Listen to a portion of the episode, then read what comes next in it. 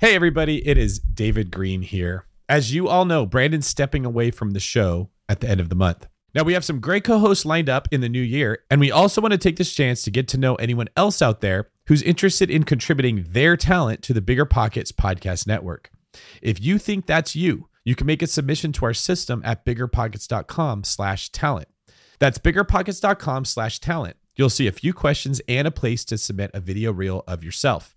Again, that's biggerpockets.com slash talent if you'd like to lend your voice to the growing Bigger Pockets podcast network. This is the Bigger Pockets Podcast, show 548. Just shrugging off the disasters, the failures, the times you were screwed by other people, and just focusing, very clearly focusing on how to get back on top, how to get back in the game. That has been our key to success. It's that just kind of dedication of saying, what is it going to take? And being willing to do whatever that is to get back instead of looking in your rearview mirror and being bitter at whatever just happened.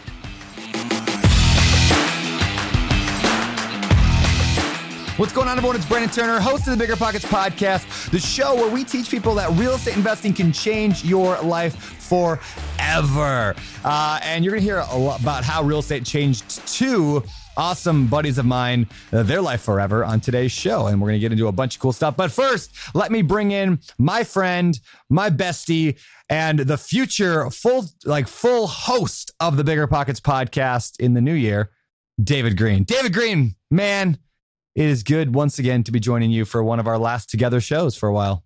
It's good to be joining anyone that says what you just said about me. I mean, you could do that all that you want. Mm. How, how, do I hire a person like you to just go before me and announce me in that same way that you just did? Well, let me just let me just add to your ego a little bit. So, well, as we jump on this call to talk a little bit ago, uh, me and David to record this introduction, he was wearing a uh, tank top because he was getting he was getting his official shirt on that he was wearing for this episode, the one you're seeing right now. But he I made some joke about muscles and he flexed his arms. And I'm not kidding. I have, like, I did not know you were that ripped, David Greene. I'm like, I'm not kidding. Like, you guys, I wish I could have recorded it. The guy looks like the Incredible Hulk. Uh, it was in a good way. It was uh, not so green. But man, your working out has uh, been made an impact. So good job, I appreciate man. it. I think I do a better job of hiding anything attractive mm. about me than anybody else that's out there. It is the best kept secret in media. I mm. promise you. Mm. There you go. Well, if you uh, if you want to what I'm talking about, you have to watch the YouTube video of this show. But Anyway, we got to get on with this episode. We got a lot to cover today. Like I said, today's good buddies of mine. Uh, we got Mike and Tyler. They're two two awesome dudes that come out of the uh, Portland area, Portland, Oregon, not Portland, Maine, Portland, Oregon area. And they're like, you know, when, when I talk to anybody who's within like 100 miles or 200 miles of Portland, they know these guys. They are a major player in that market. They do a lot of different types of real estate. We're going to talk today about combining flips and rentals to maximize your growth. We're going to talk about doing some seller financing, then something called land banking. We're going to talk about how to vet somebody. In fact, they went through a really crazy crazy experience of like meeting each other in this crisis. Uh, being taken advantage of in this like Ponzi scheme and all that crazy story, all that more coming up. But first, let's get to today's quick tip. All right, today's quick tip is brought to you by David Greene because I didn't think of one. Today's quick tip Greene. is find your perfect partner. As Brandon just oh. complimented my physique, which was very nice of him, he compliments me in other ways, and we talk about that on the podcast all the t- all the time. Today's guests compliment each other, and they talk about how they bring yeah. various skill sets into a partnership. So when you're looking for a partner, a common mistake is that you find someone just like you that has all the same skills as you, and now you have two people who are fighting over the same jobs and avoiding the same jobs. You actually are looking for the opposite. So to sum that up, look for someone that's going in the same direction direction as you with the same values as you, but who has complementary skills than you. Wow, man. That was really good. That was good on the fly. Well, all right. Well, let's get on with this episode. Today is, if you're watching this when it comes out, we're Christmas Eve Eve, right? So uh, we are coming up on on the Christmas holiday season. So Merry Christmas, Happy Holidays, and uh, as this greeting card that I bought online says, Meowie Christmas. and yes, this is a picture of a cat in a sweater. So, David, it looks actually, a lot like the sweater that you bought when we were shopping. It looks exactly Doesn't like it? that sweater. yeah, that's funny. Uh, so I am actually gonna. I have this card in my hand here, David. Funny enough, I was writing this card to you when we started. Like when I realized, oh shoot, I'm supposed to be on a call with David. So this this greeting card goes to you. So man. That's very sweet of soon. you. However, you told me about this card already, so don't think that I'm gonna fall for it. You're gonna fall for it. It's gonna be great. it's the greatest Christmas card in the history of mankind. Uh, I'm just gonna say that one. So I'll, I'll tell people what it is. So you know, I probably won't send it to each one of you. I found this on on an Instagram ad, and when you open it up, it plays this. Can you hear that? Yes, we can. And then it doesn't stop until the battery dies. Three hours later, you cannot shut off the sound of the meows. So, David, I looking, think that's uh, looking forward to you. Yeah, I want you to open that, or I want you to give it to like one of your assistants. And be like, "Here, I got these cards in the mail for Christmas. Will you just open them all and like put them in your office for a while?" exactly what I'm going to do. like. Yes, yes, it's gonna be great. Once you open it, there's no going back. It's hours of meowing. All right, man. Let's get on with today's show. If you're in the landlord game, then you know the importance of solid tenant screening. That's where RentRedi steps in. Now, RentRedi's got an important new feature proof of income verification. And get this with Plaid certified reports, you'll see everything from income summaries to total earnings by month. Say goodbye to those gut check moments and hello to confidence in renting with RentRedi. Rent Ready is included in your pro membership at Bigger Pockets. If you're not a pro, they're offering a six month plan for $1. You can't beat that. I actually don't even know how they make money doing that, but it's above my pay grade, pal. Visit rentredi.com. That's R E N T R E D I.com and use the code BP Investor. That's BP, like bigger pockets, investor, like me, to get six months of RentRedi for $1, which is crazy. You might think you want real estate, but that's not true. What you really want is passive income. With new investors struggling to find deals or get enough money to buy them, and veteran landlords tired of the constant tenant phone calls, is there a better alternative? Actually, there is. Short notes from Connect Invest. Connect Invest is an online investing platform that allows you to easily participate in passive real estate investing, and all you need is $500 to start. Short Notes collectively funds a diversified portfolio of commercial and residential real estate projects across acquisition, construction, and development phases. You'll earn a fixed monthly income without the hassle of owning or managing real estate. Head to connectinvest.com/bp to create your account. Fund your digital wallet with at least $500. Select from 6, 12, and 24 month short notes with annualized return rates up to 9%. Then sit back and let your monthly returns roll in. Join today by visiting connectinvest.com/bp. connectinvest.com/bp. Whenever I used to travel, I would get that creeping feeling that I locked my back door. How do I know my property is going to be safe while I'm away? But not anymore, thanks to SimpliSafe Home Security. I'm about to go on a three week trip to Copenhagen, but am I tripping about my trip? Nope. With award winning security and peace of mind from SimpliSafe, I don't need to worry. SimpliSafe is a super amazing alarm system that I actually installed in my house myself personally in less than 30 minutes. And there's so much peace of mind knowing that there's something in place to protect my homes, my goods, and my John Mayer shrine. SimpliSafe systems have high tech sensors that detect break ins, fires, and floods, indoor and outdoor cameras to keep watch night and day, 24 7 professional monitoring at less than $1 a day. Plus, SimpliSafe professional monitoring agents can even help stop crime in real time by speaking to intruders through the wireless indoor camera. Hey, hey, bud, get out of here. It's like that, but it's a lot better, I imagine. And if you buy the system and you don't love it, you can get a full refund with SimpliSafe's 60 day money back guarantee. SimpliSafe has given me and many of our listeners real peace of mind, and I want you to have it too. Right now, get 20% off of any new SimpliSafe system with Fast Protect monitoring at simplisafe.com/pockets. There's no safe like Simply Safe. And now, before we bring in Mike Nuss and Tyler Combs, two good friends of mine that are killing it, anything you want to say, David? Yeah, just like your Christmas card, this podcast just won't stop. I thought you were going to say it's like meowy good or something. I don't know. All right, meow, let's get to the episode. Mike and uh, I forget your name, Ty- Tyler. Ty- Tyler, welcome to the. I'm just kidding, guys. Welcome to the show. How you guys doing? We're doing great. Man, it is it is so good to have you. It's been years since we've been friends, and we've talked a, thousand times about making this day a reality, and it has finally come true. So I'm very excited to introduce you to the world, everybody, the world of Tyler and Mike, and uh, should be a good time today. So, and in fact, I don't even know your guys' story of how you met, so I'm going to dig into that today. But first, let's get to your individual stories. Why don't we start with uh, any, mini, miny, mo? We'll go with Mike.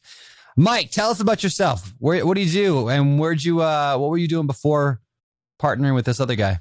Yeah, I was a real estate appraiser. So that's how I got into the world of real estate. I was actually in high school when I started. So I was an athlete, hated school, wasn't good enough to get a scholarship or make anything of that. And I got a job opportunity to become a real estate appraiser. Um, job shadowed spring break of my senior year and then started full time after that. Um, so I did that for about five years before I bought my first piece of real estate. I'm a slow learner, not really the most aware person. I've since learned that awareness is a superpower. It took me about 20 years to understand that. So that was back in 1997. So I've spent more than half my year, my life in real estate now. Bought a handful of properties prior to the big crash, learned some lessons. 2009, wasted 26 grand on a rich dad, poor dad real estate package, which got me into the investing world. I met Tyler in 2010. No way. Craigslist of all. All right. So, Personal section. yeah, Yeah. I was, I was gonna How many relationships have started there? Yes. All right. So let's let's go to Tyler real quick. Tyler, what were you doing before meeting Mike? Oh man, I was a youth pastor, a missionary, and then I finally what was I doing when I met Mike? I had um I was working in some tech job, kind of working from home, and I had a lot of free time, and so I started flipping houses on a whim. Um, kind of right after the market crash, 2009, everyone seemed to be running away, so I jumped in and started buying up REOs.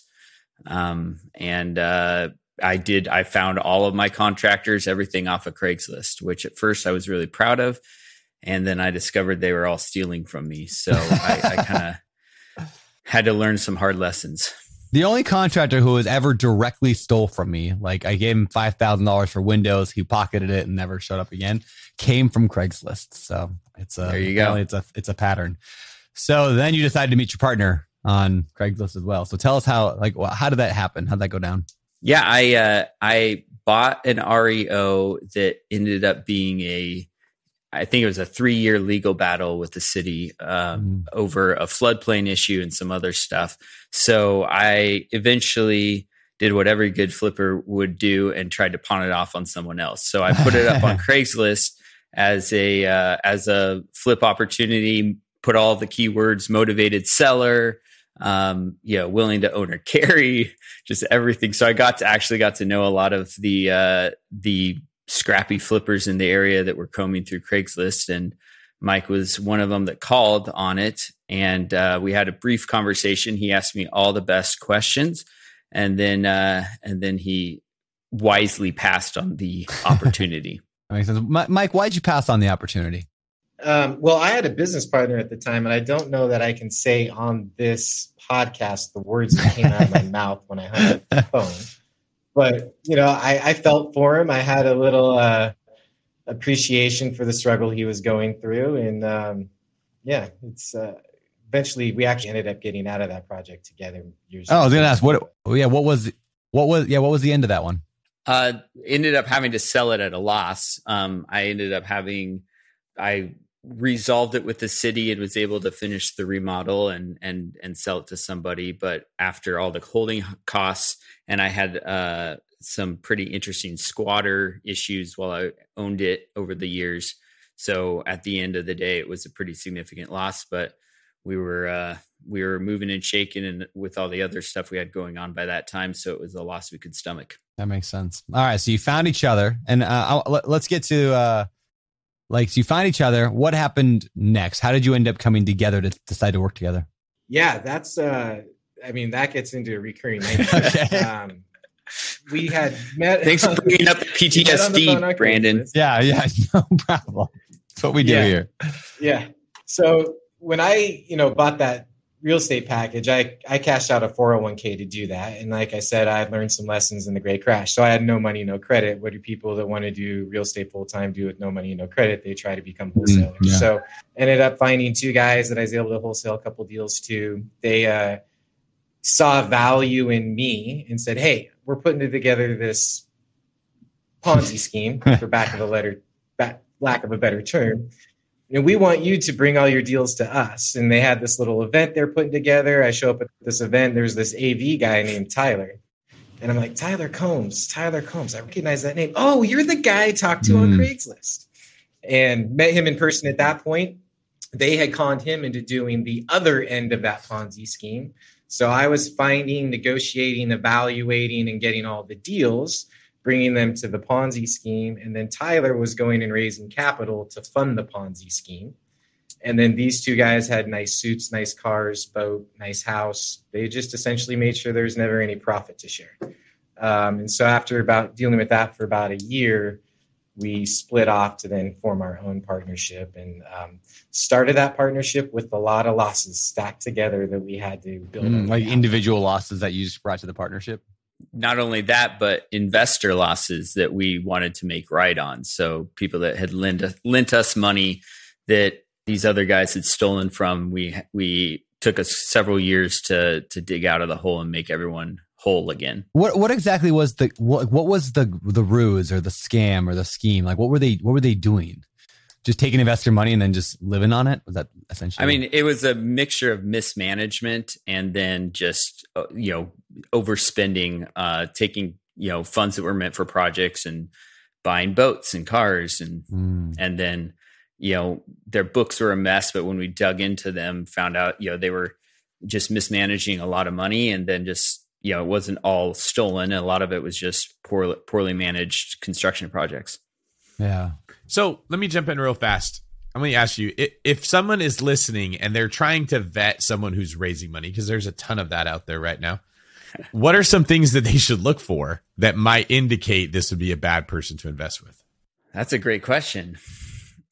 I'd say that, you know, w- one, you have to get references from people that have done actually finished deals. I think that all the references that we got from these guys were from people that were mid project. So, you know, no completed deals, no one had actually gotten their money back. So I think knowing how old these references are and weighting the references that have been working for say, you know, years with the person, those are so much more valuable than someone who just started working with that person. That's a great point. So you just want like references you can contact who has been paid and they can kind of testify to the experience they had. Yeah. And then you can audit their books. You can ask for P&Ls of the last several projects. You can ask for balance sheets. You know, a lot of people can be really good at hiding their uh, sins in QuickBooks, but a lot of people are surprisingly dumb at the accounting. and if you have any accounting background, you can sniff out that stuff. Like if I knew what I knew now, I'd be able to take one look at their books and and call a spade a spade. By the way, maybe we should establish right now where were you guys at when all this was happening? What city? Uh, Portland. Portland, Oregon.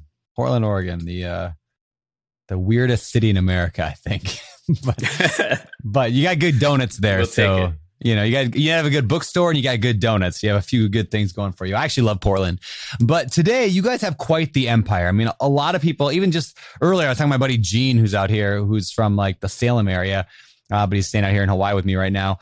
And I mentioned something about I'm doing an interview today and I think I mentioned Mike, your name, uh, and he's like, "Oh yeah, yeah, I just talked to him on the phone a while ago. He's like the guy you talk to when you have a problem or something like that." And it's like he's just, you just have this reputation. You guys, you guys have a name and a reputation around. So I want to go to, I want to get through.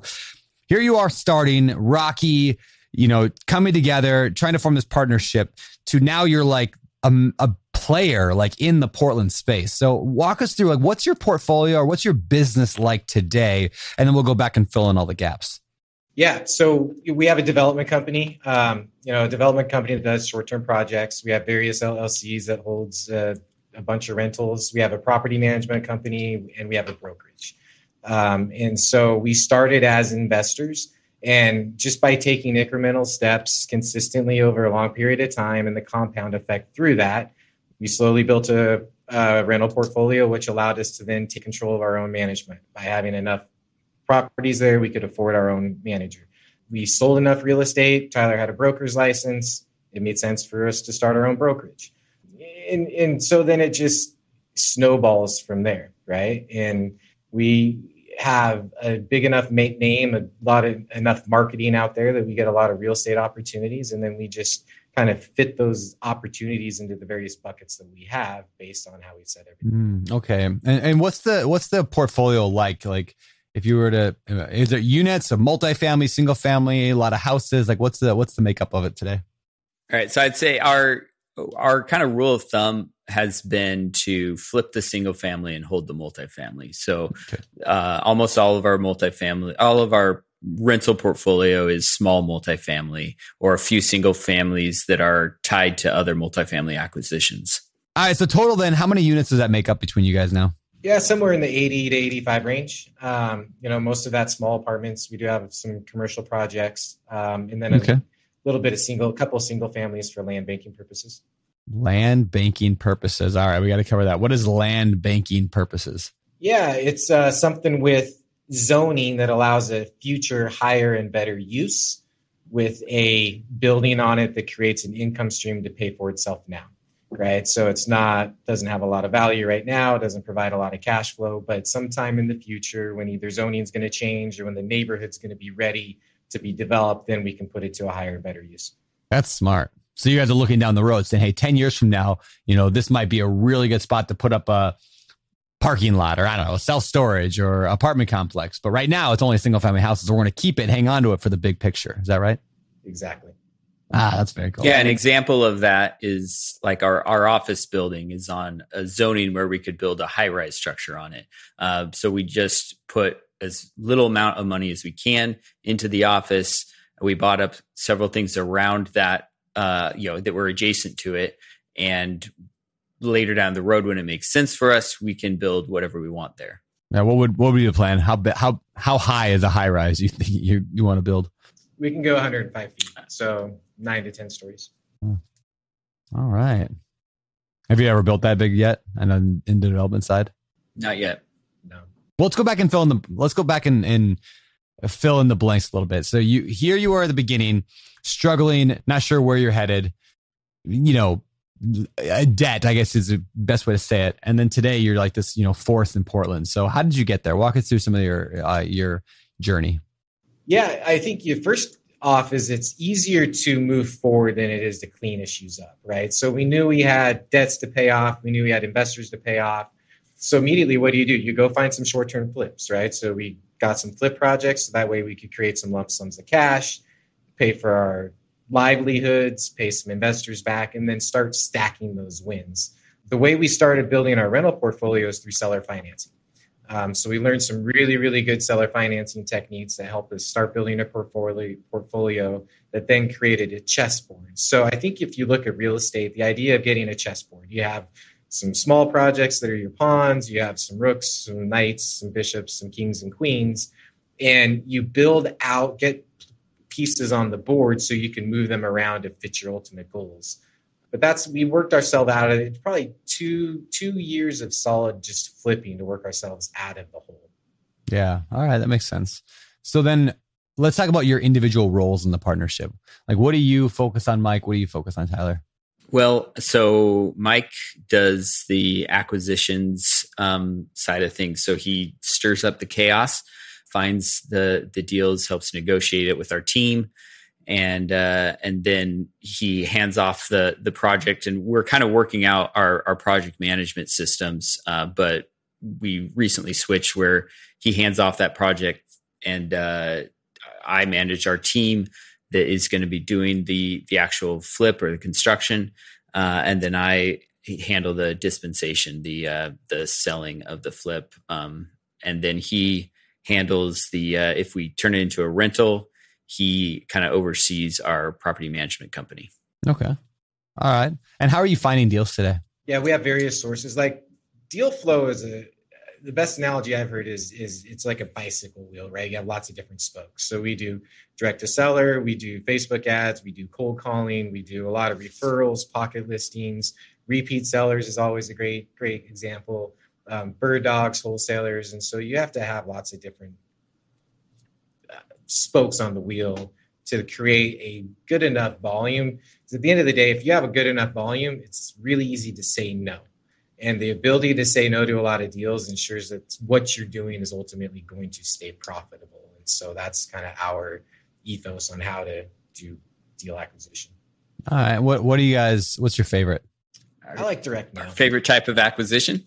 Yeah, yeah, acquisition pro- process. You know, is it the Facebook, the direct? I know you're doing a lot of it, but there's one that you're like, now this thing is what we're we're really really good at, uh, or is there something? Is it all pretty? You know, whatever comes in comes in. I think we've gotten really good at sniffing out the seller finance deals um, in a way that isn't, you know, that when we we can smell a deal that it's beneficial to the seller. There's a lot of motivation for them to do a seller finance deal, and it works for our goals. Uh, we can smell that pretty fast. We know how to market to that ideal uh, seller that has a lot of options, and then when they start the conversation and they have a lot of experience in real estate, they're pretty savvy, then it's just a really fun transaction all the way through. Everyone wins. Um, and there's not a ton of education or or expectations that have to be realigned. I think that's probably my favorite, where you get the uh, the residual, the um, the exchange where everyone is winning, and then you're getting the um, the long term benefits and the partnership that extends. So your energy spent up front extends years into the future because of the seller finance. Yeah, seller financing. That's something I really want to dig in with you guys a little bit on because that's something that not we don't talk a lot about on the show, but can be a really powerful tool. So maybe Mike, I'll start with you. Like, what is seller financing, uh, and then how does somebody start using it? Yeah, it's it, well in the IRS code, it's an installment sale, right? So you're making a down payment, and then you're structuring installments, whether that's monthly for a long period of time, whether it's monthly for a short period of time, and a balloon payment at the end. But it's just an installments to control real estate. Um, and and the key to seller financing is what makes sense from a seller perspective. I think a lot of times people say, "Well, I want, I need this property. I need, I need a seller finance it," and well, doesn't make sense for the seller. So it starts with the seller. If it aligns with them, then you find out what installments are going to make their life flow in the way that is going to meet their goals and what can the property afford to make it successful as well. So simple as that, down payment, interest rate, monthly payments. Monthly payments can be interest only, they can be all principal, they can be negative amortization, you know, they can be whatever you want it to be. So that's the beauty of seller financing is it does not fit in a box. You can do exactly what you want to do based on what needs to happen. I think that's a great point to highlight. I hear a lot of people will say, "How do I get the seller to sell it to me in seller finance?" And the answer is you don't. If they're not motivated to or that doesn't work for them, that's not the right strategy. But it often gets portrayed to people who don't have money. I mean, if you think about when someone's targeting an investor to sell a course to them or a class or something, they're looking for a person who has some form of vulnerability, bad credit, no money. That's why like everyone gets into wholesaling, right? Like you were saying earlier. And seller financing is this magical pill that will work if nothing is right. The problem is you have to dig to find usually an off-market deal because like realtors aren't going to be listing a house if it's going to be selling with seller financing very often. That person is selling their house with the realtor because they want a convenient transaction where they're going to go use the money for something else. So a great piece of advice you just gave is that you got to have a motivated seller and you got to work to find a motivated seller. So can you guys share any maybe like I don't want to say red flags, but something that pops up that makes you go, ooh, that person might be someone who's interested in seller financing that people can look for when they propose that solution. Yeah, we call them green lights. Oh. Better than a red flag. There we go. Yeah. Yeah. Okay. Yeah, we call them green lights, and they are. Uh, I think you. It's the opposite of what you just said. Is the audience for the the predatory real estate seminar? It is someone that uh, the seminar attendee is someone without options, right? They have poor credit.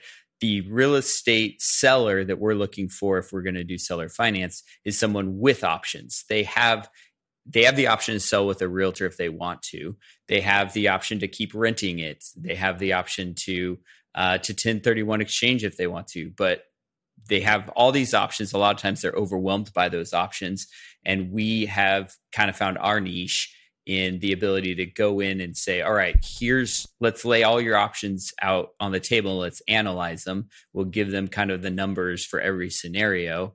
And a lot of times being able to defer their tax gains over time through an installment sale is the one that meets their needs the best. So can you yeah. cover that a little bit? What does that look like when somebody defers their tax gains by selling with seller financing?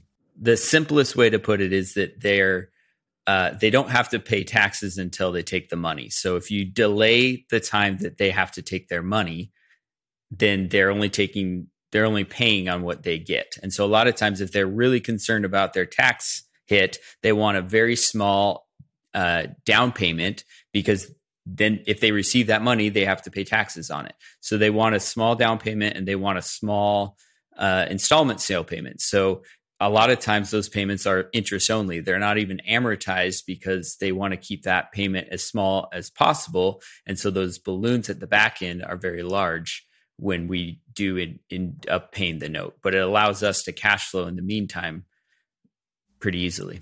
So are you it sounds like the way that you're describing this, if I understand it right, is if I sell my house and you pay me all the money up front, usually traditionally you get a loan, you use the money from the loan plus your down payment to pay me. I pay capital gains on the full gain. But if I sell it to you as seller financing and I don't get all that money up front, I actually just collect a payment from you over time. I only pay taxes on the money that you are paying me. Is that correct? Exactly. So, what type of person is doing something like that? Is this an experienced real estate investor? Is this a new real estate investor? Is this just a regular homeowner? I'll let Mike speak to that. It's the experienced real estate real estate owner. What we found in our life of doing a lot of it is they've owned real estate for a long period of time. They have significant capital gains. They don't need the cash. They like the income stream. They have below market rents. They have deferred maintenance. They don't want to deal with realtors, so they have a mindset of costs and expenses they want to avoid. And a lot of times they want to pass on a legacy. They see themselves in you. Um, and so then you just put all that together. Well, you have below market rents, you can increase the income stream, right? So you can match their net operating income that they're currently getting, increase the income stream, and now you have cash flow. Um, the fact that they don't need money, they don't need a large down payment. The they're they're used to cash flow. They don't like management. So you solve a lot of problems by just saying, hey, here's a little bit of money. We're going to take control of your property. We're going to improve that property, improve the income stream, and we'll all benefit from that um, elbow grease, so to speak. Yeah, I like I like this concept of like seller financing in that again, it's not taking advantage of people. It's not saying, "Hey, I'm going to trick you into it." It's like I know a number of investors. In fact, my, my mentor all growing up, like, or, you know, getting into real estate, growing up as a real estate investor, Kyle, like that was always his plan. He would always tell me that. He's like, yeah, my plan is just acquire a bunch and then pay them off and then sell them off on seller financing when I get older. And that just provides me enough income to get through life.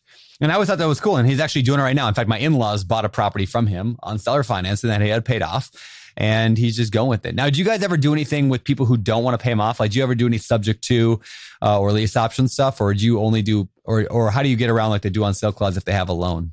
Yeah, we subject to for us, we we've done, and we typically just do that on short term projects, so we don't take on the risk of the due on sale clause. But yeah, lease option is a great way to get around that um, or you have the ability to pay the loan off if it's called, right? So we've done that where it is set up as seller financing, there is a loan on it, it is disclosed, and then we just have a clause in our promissory note that should the loan get called, we will pay that loan off.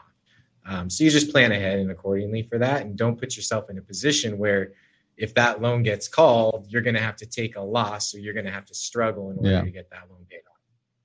Yeah, that makes sense. But the vast majority of the seller financing we do is definitely free and clear. So there's no loan on the property to begin with.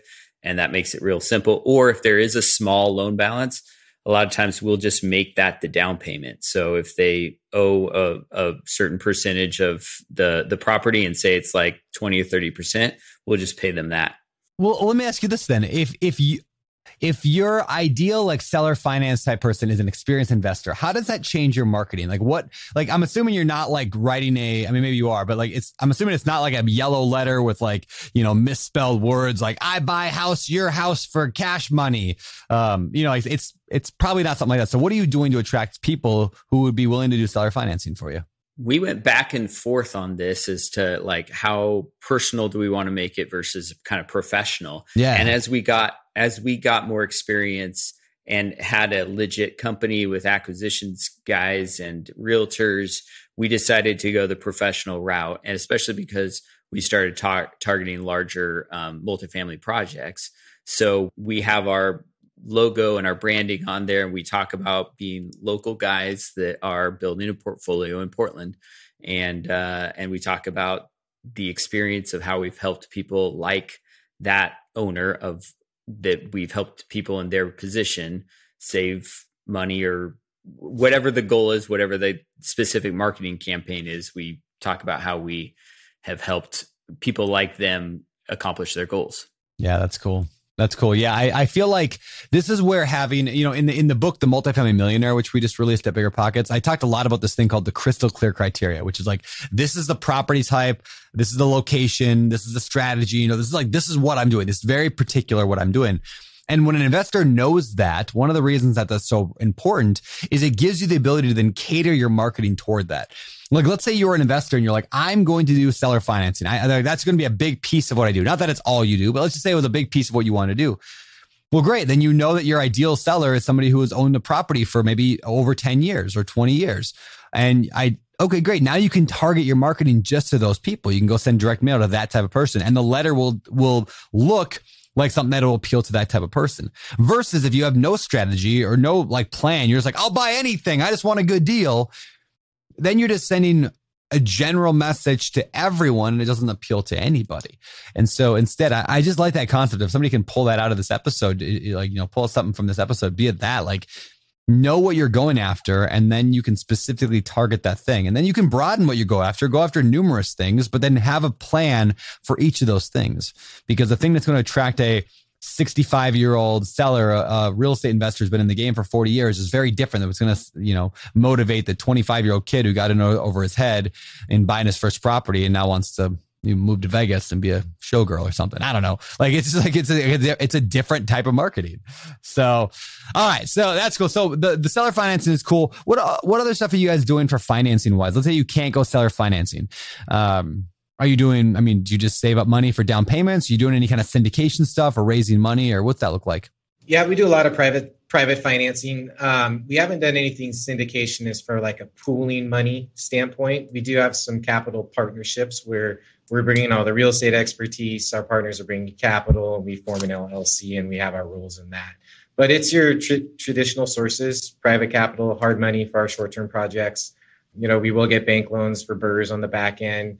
We also like to move our seller financing around. So one thing that we learned early on is financing and real estate are two separate things, and a lot of times the financing may be a long-term agreement or long-term commitment, but the real estate is not a long-term hold.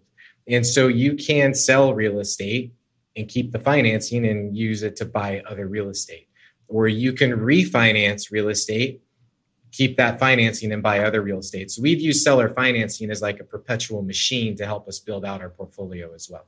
Are you referring to like cross collateralizing the financing you're getting? No, uh, re collateralizing, substitution of collateral. Um, I actually heard this full disclosure, I haven't heard a lot of your, your podcast interviews. What? But you interviewed some guys. I know. I know. Blasphemy.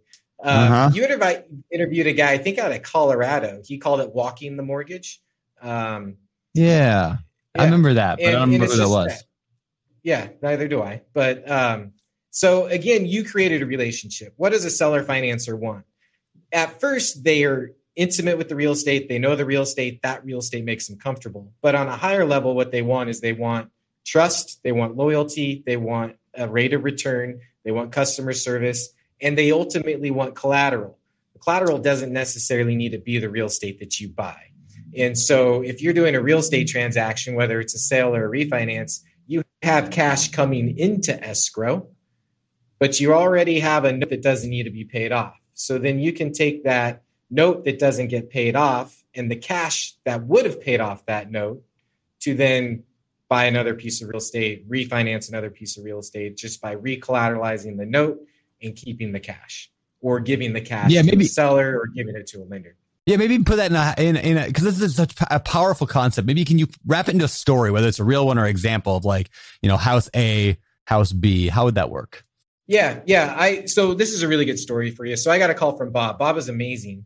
And I remember it was Saturday, I was washing the dishes and and and the phone call, you know, I know it's piece of marketing when the, the phone comes in, so I'm all prepared for it.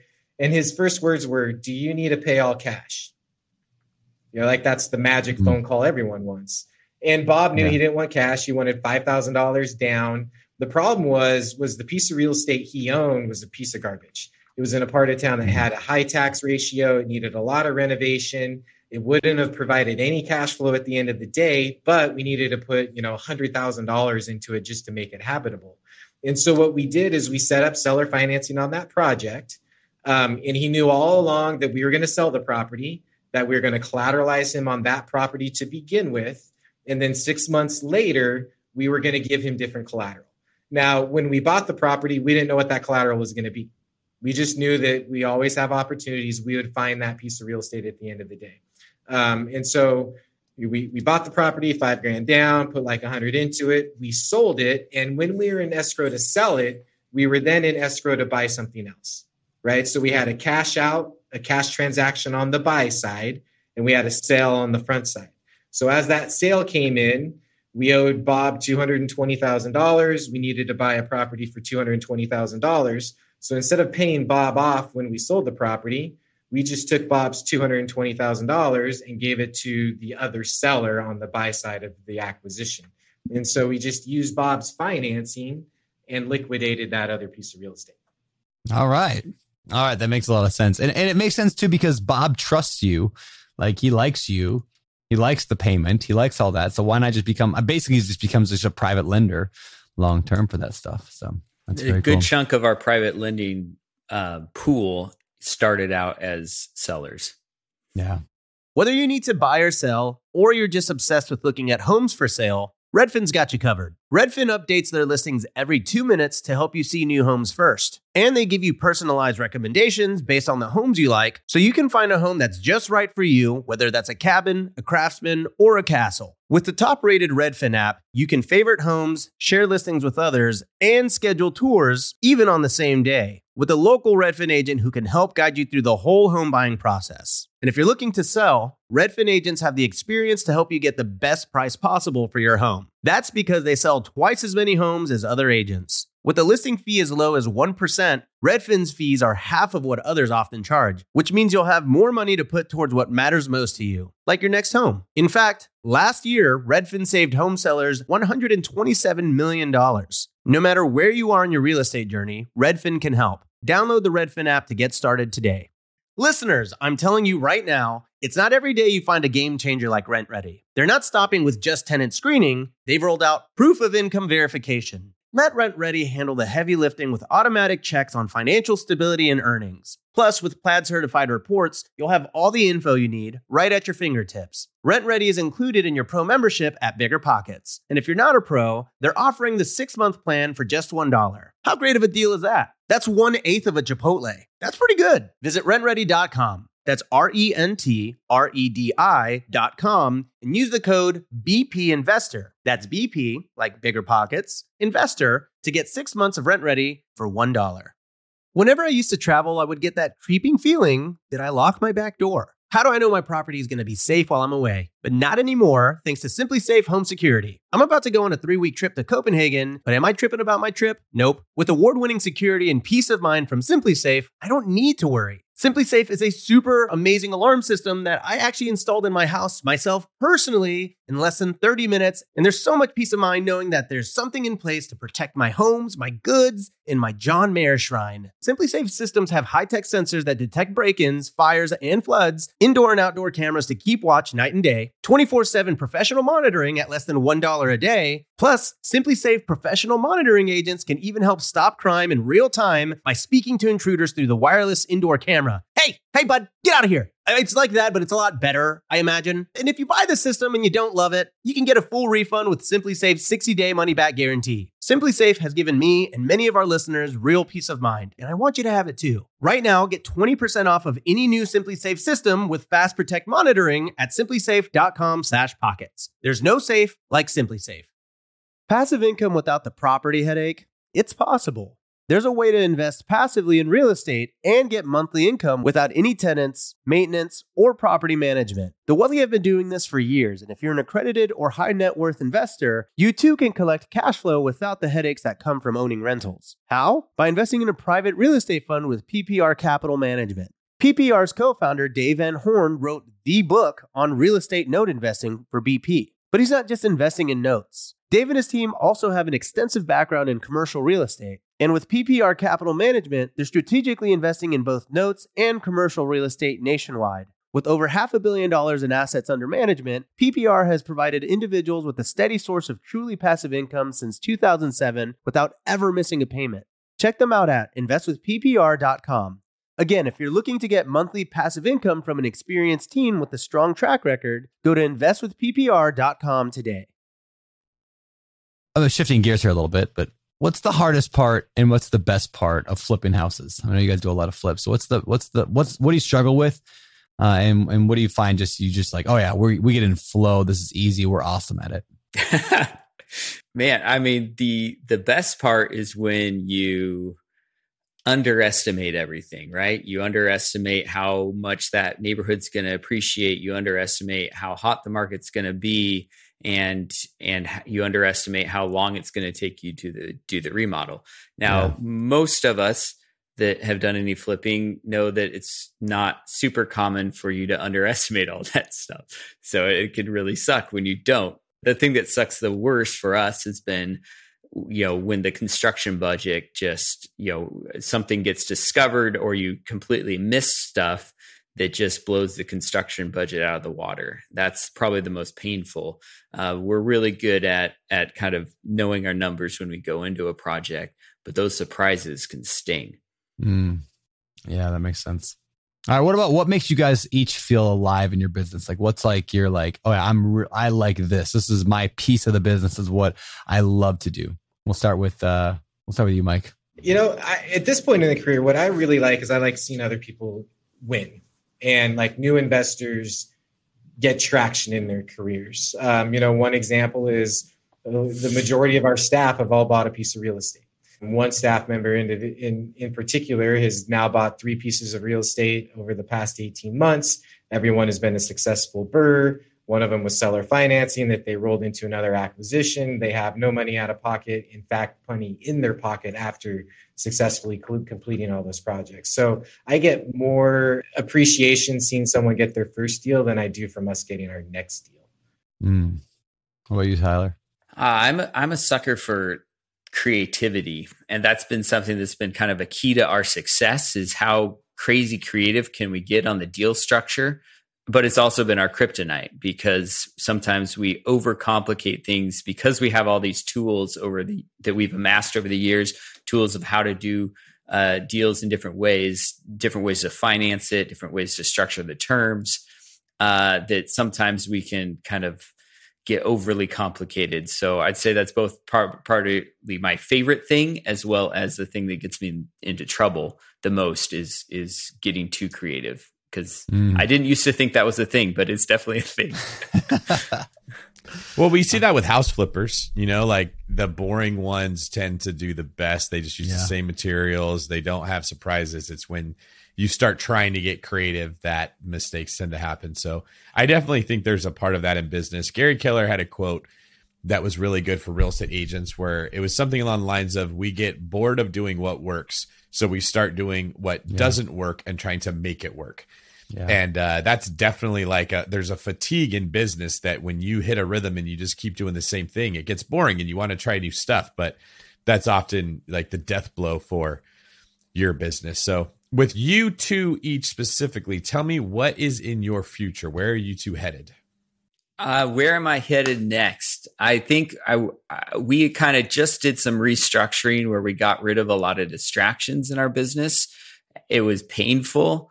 Uh, we had to cut some overhead and cut uh, some some departments completely to just really focus. And so I'm really excited about diving in and becoming masters of the investing that we do and trying to kind of take a break from the shiny object syndrome that we've we've had for so long as entrepreneurs and uh, brandon has uh,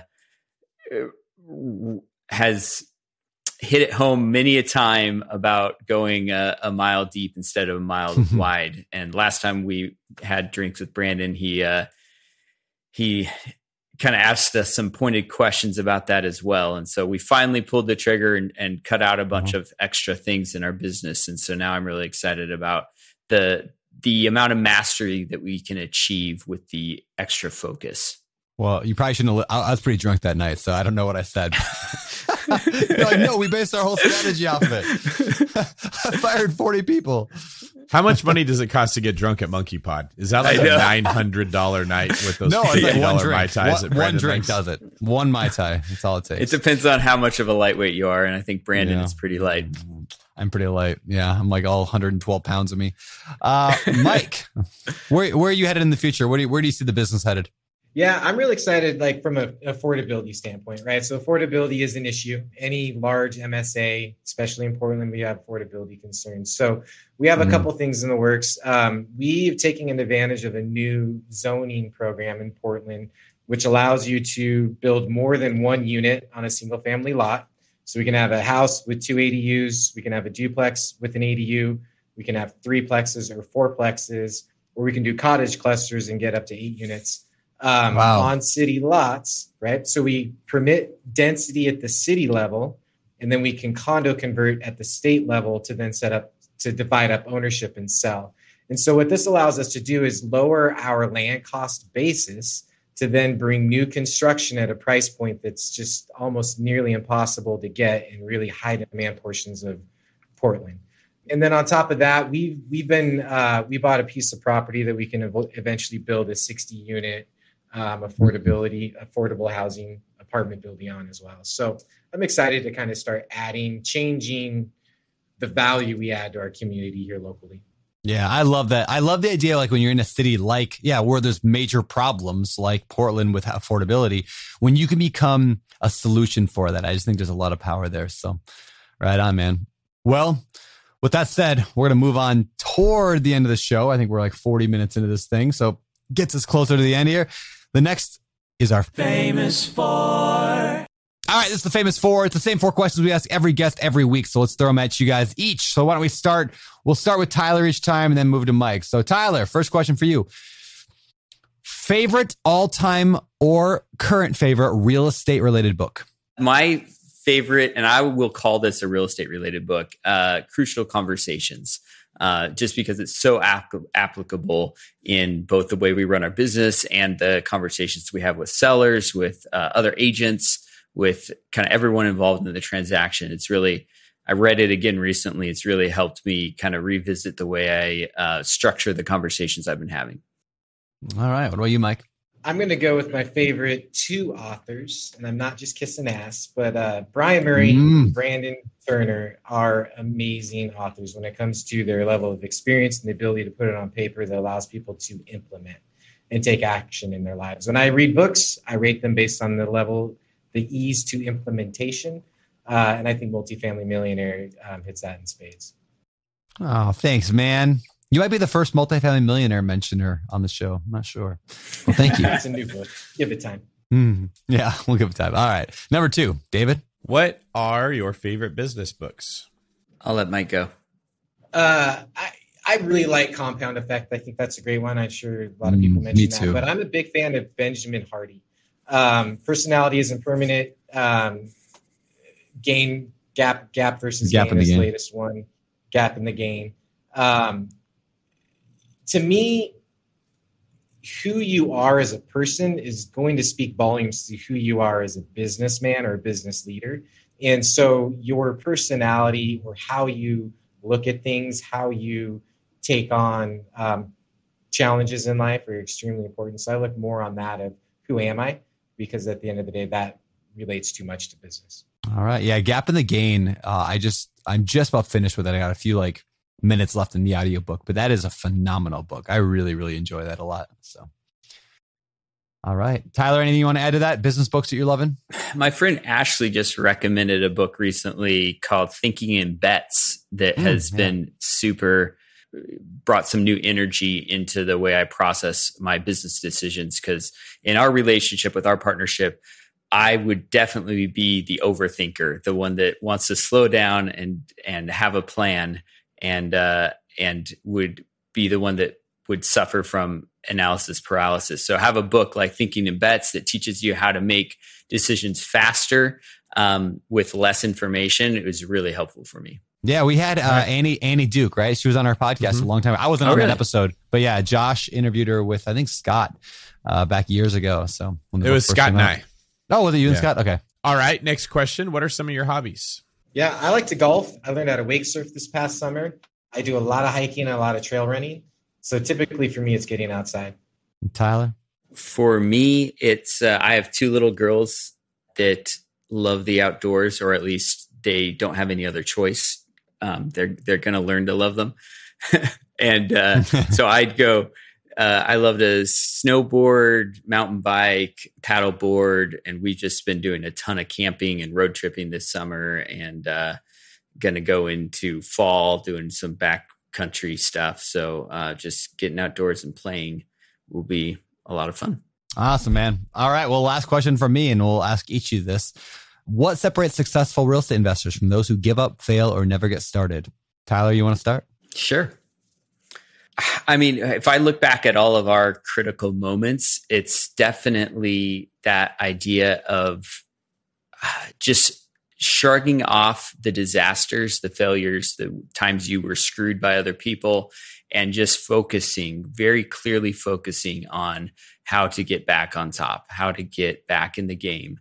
Uh, and that that has been our key to success is that just kind of dedication of saying what is it going to take and being willing to do whatever that is uh, to get back instead of looking in your rearview mirror and being bitter at whatever just happened. Mm. Yeah, man. What about you?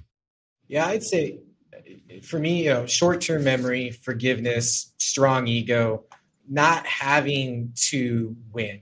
Like a great book actually is uh, Infinite Leadership by uh, Simon Sinek. Just having that mindset that keeping mm. in motion, you don't have to win the game, you just have to keep playing game. And that mindset really is has gone one done wonders for us. Yeah, that's awesome. That's awesome. I've not I've not read that one, but uh, I started it. I read the first like chapter and then somehow set it down. I never picked that up again, but I I need to because I take I take your recommendations seriously. So with that said, guys, thank you very much. Appreciate you guys, and uh, yeah, it's been a blast. So I'll let David ask the final question. Where can people find out more about you? Well, for our combined YouTube page, that would be Rare Bird Real Estate. Just search that on YouTube, and that's where we have a lot of our content that we've put out over the years. Uh, and then for socials, my social is I am Tyler Combs, Combs with a C. And uh, Mike, you think you just had to get a new social. What's your Instagram handle? Yeah, Rare Bird underscore Mike.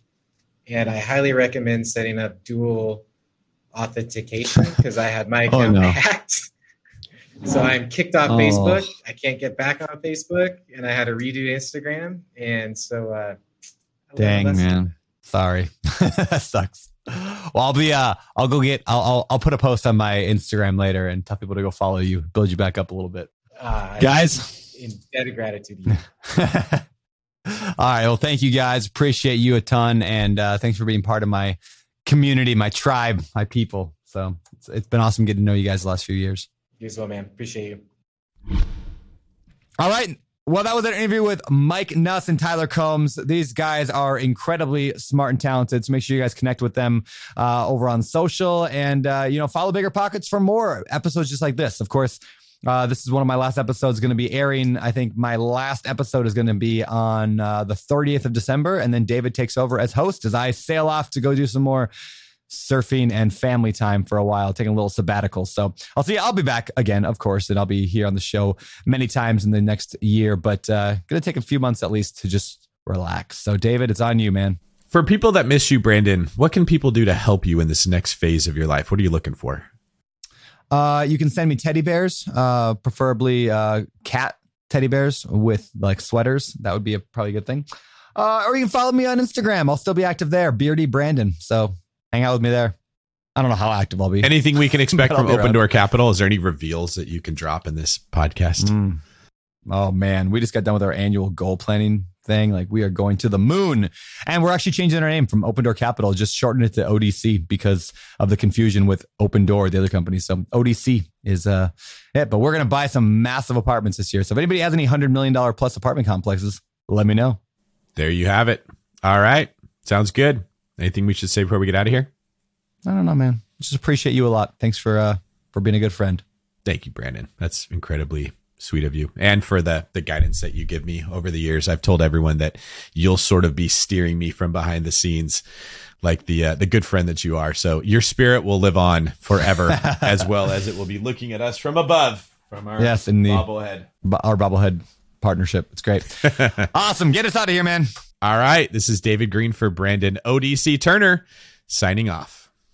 There's a reason small multifamily investing is so popular in the Bigger Pockets community. With just a 3.5% down payment, you can own up to four different units. Think about it. If you house hack and live in one of the units, you still have three different groups of tenants helping you pay down your mortgage every month, four kitchens and bathrooms you could renovate to increase your property value, four different Airbnbs, medium term rentals, or other rental strategies that you can try in one property, all in just one transaction. Of course, the question is where do you find a small multifamily property that you can actually afford? Which market and which deals are best for you? Once you close, how do you manage it, optimize it, keep scaling, and living your life without being tied down to four leaky toilets or four fussy tenants? All great questions, my friends. All to be answered in the upcoming small multifamily bootcamp with Chris Lopez and Leka Devatha. So if you're serious about growing your portfolio with this highly efficient strategy, head to biggerpockets.com slash four, F-O-U-R, today and join us in the small multifamily bootcamp. See you there.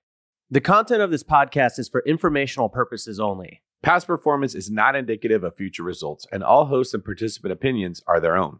Investment in any asset, real estate included, involves risk. Use your best judgment and consult with qualified advisors before investing. Only risk capital you can afford to lose. Bigger Pockets LLC disclaims all liability for direct, indirect, consequential, or other damages arising from reliance upon information presented in this podcast.